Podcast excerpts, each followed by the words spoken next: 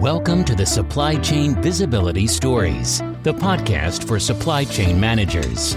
Brought to you by Acsis, the 100% supply chain visibility cloud solution provider. Supply Chain Visibility Stories is hosted by Bill Wall, a technology industry veteran and enterprise software professional. Thanks everyone for joining us for this next in a series of discussions exploring the intersection of technology and business. We're talking supply chain. Our podcasts are designed to be brief and focused, and we're hoping this format inspires our audience, you, to think about how technology impacts your own organization and how to engage with us. And so I'll have information about how to engage with this series and our guests at the end of today's discussion. Hi, I'm Bill Wall, and I'm honored to be the host of this series brought to you by Acsis.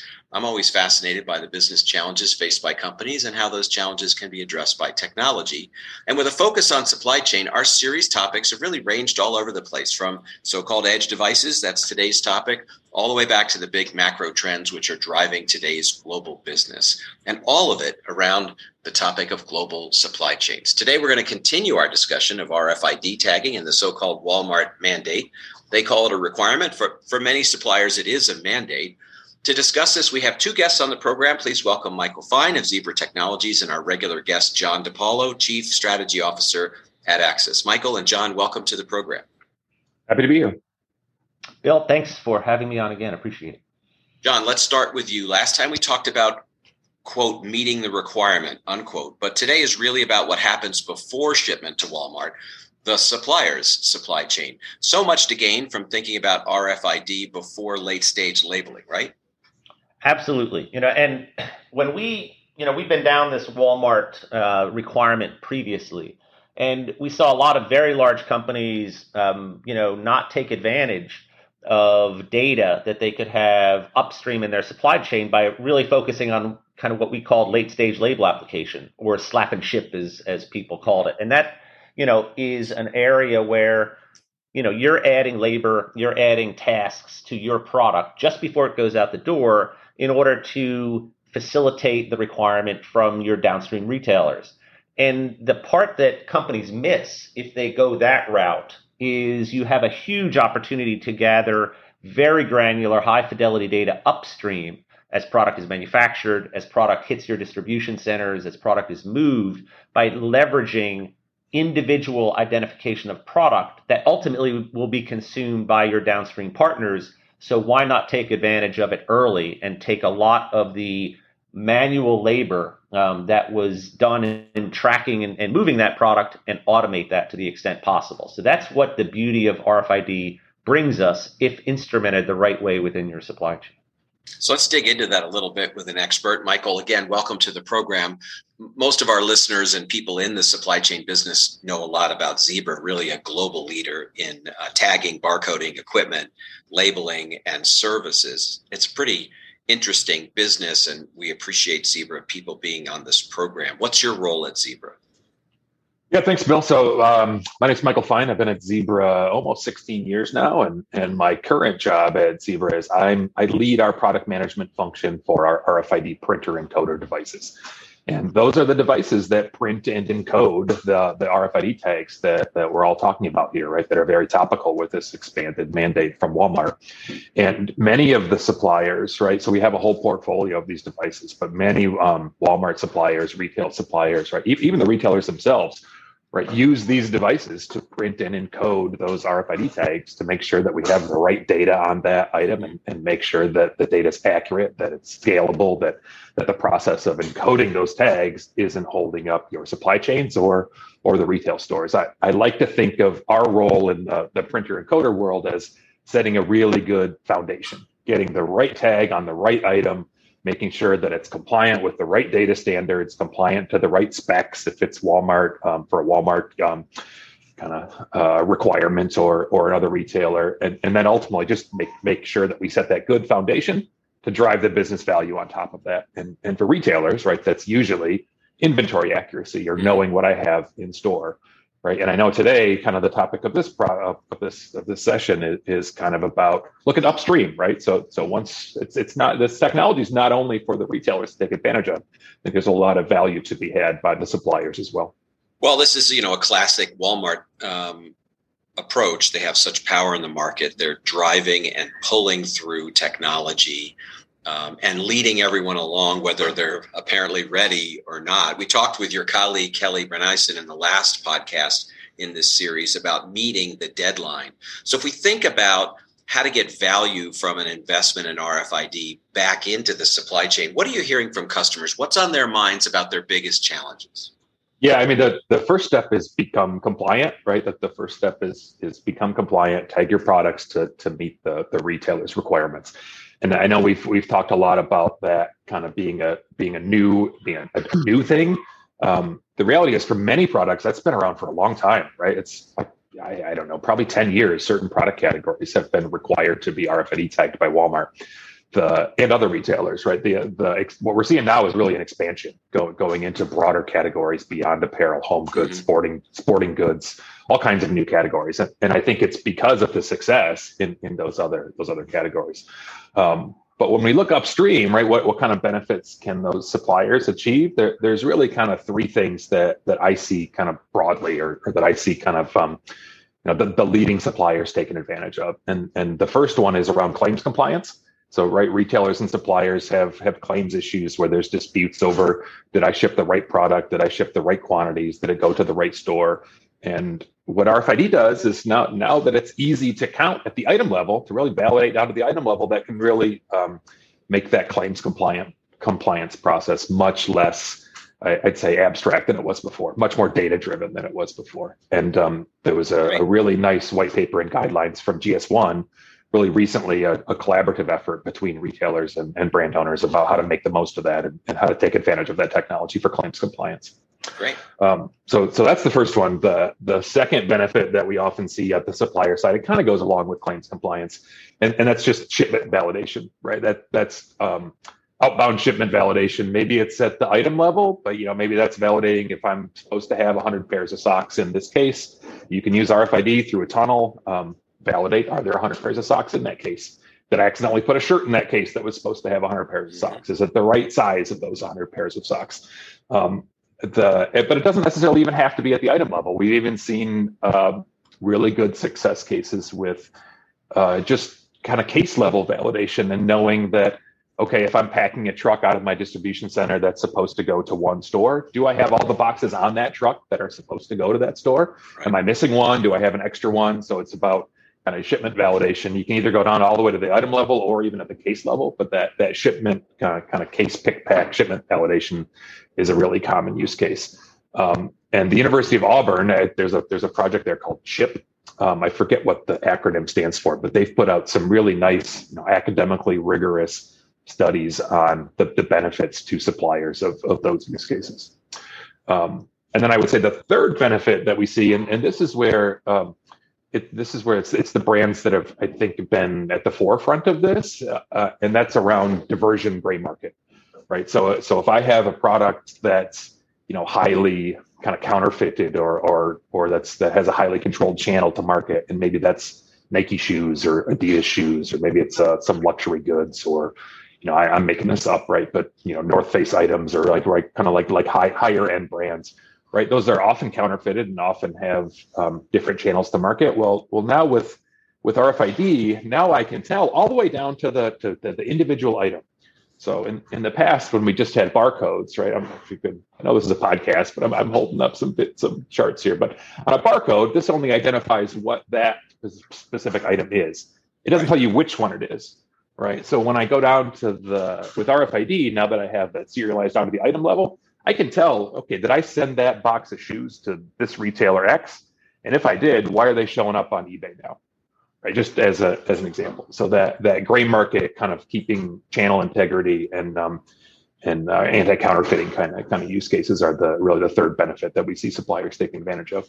I know it's a somewhat um, direct question and maybe even a little unfair, but we've been down this road with Walmart before, and some of these technology experiments didn't work out. That's left some suppliers a little gun shy about the work and the investment that's required. Have we moved past that phase? Are we at a point of maturity at this point where confidence is really high that this is going to work? Because it's a pretty dramatic expansion of categories. It, it is. It's a, it's, a, it's a, it's a large expansion of, of, of categories, but right, I'm I'm here to say those scars and, and that pain in the past is a, is gone, right? It's the the the industry is better for it, right? Those early days were painful. I, I lived through it. I have some scars to, to prove it, but the techno the technology is is night and day from a perform, performance standpoint it's night and day better from a cost standpoint, right? I think on the last uh, session, Kelly mentioned you can often get retail RFID tags for five to seven cents today. Mm-hmm. So they're very affordable. They they meet the market need from a performance standpoint. Right. And and I think the other thing just we've we've seen is the the use cases are there, right? So that I, I think when you look at the tag volumes and the growth projections, and even the last few years, the growth of this technology has gone through. I mean, we're as an industry, we're we're shipping 30 billion RFID tags this year. That's which is a tremendous number, right? It's, That's it's that um, is, that is a huge number, but it raises a question that that as I dug into this topic a little bit, I heard about. I often uh, large suppliers, manufacturers, they have lots of customers. Walmart is just one of them, albeit they're relatively large. As this requirement date has approached, uh, a lot of uh, manufacturers are segregating an amount of inventory for this project as they sort of kick off this process of RFID work. At some point, I would have to believe the typical manufacturer would say, let's not just do this for Walmart. Everybody else is going to want to do it. Mm-hmm. Let's just tag everything. Uh, I think you call that the tipping point. Can you talk a little bit about what is the tipping point and what are you seeing with customers? Yeah, the um, the, the nice thing about this technology is, especially in the retail space, is that it's all driven by GS1 standards. So a, a GS1 SGTIN stands for Serialized Global Trade Identification Number.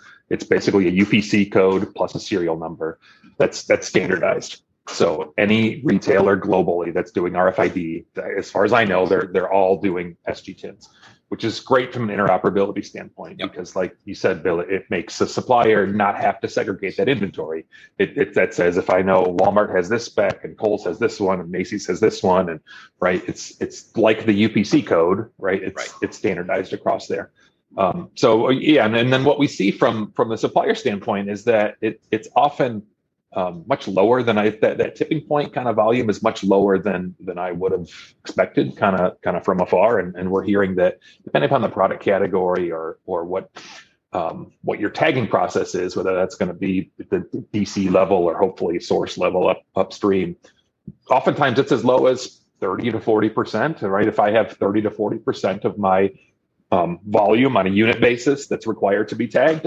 Oftentimes, these, these users are, or customers or brand owners, I, I would say probably more, more correctly, are finding that it's more efficient for them just to tag everything. Right. And then and then so it kind of snowballs, right? So then once you know Walmart has has put out this new requirement that's driving a lot more tag volume, those that that drives kind of more tagging at, at suppliers, and then all of a sudden other retailers realize that oh wait, I have the majority of the stuff in my store already tagged anyway. So I might as well start taking advantage of that um, because it's because it's already on my products. Even at the lower cost of tags, if you're a manufacturer that's shipping millions of items a year, a few cents here and a few cents there can add up. But I think the point you're making is just the effort required, labor costs, warehouse space, and all the rest of segregating. You really start to balance out one cost versus the other. And is there an inevitable? There's an inevitable downstream push. Everybody's going to be doing this now. We got to get there anyway. Let's just make the jump and go. And in you know, in certain categories, I think apparel retail is there that that it's our RFID is just becoming as ubiquitous as the barcode, right? To to a lot of those a lot of those product categories now it's like trying to sell a you know an apparel item or if i'm a brand owner trying to manufacture an apparel item without an rfid label on it is is like trying to sell one without a upc code right yep. it's it's becoming table stakes of what i need to do to do business in that category i love understanding what the value is uh, on a upstream basis. John, let me come back to you. Uh, what advice do you give to customers about how to navigate these projects? Are they more worried about technology? Is it really about technology integrations, the cost of tagging? Where should they focus first? Or maybe it's as simple as you need some good experts sitting next to you. What's your advice to them? Yeah, I, I think that engaging an expert who's been there before, um, who has done it, uh, who can also understand your internal manufacturing and distribution processes is key, right? Because at the end of the day, to get the true value upstream, you know, that that Michael talked about, plus you know various other ones, you really have to think about how much further back in my own uh, manufacturing or supply chain process can I tag a product, identify it, and then start to capture that information.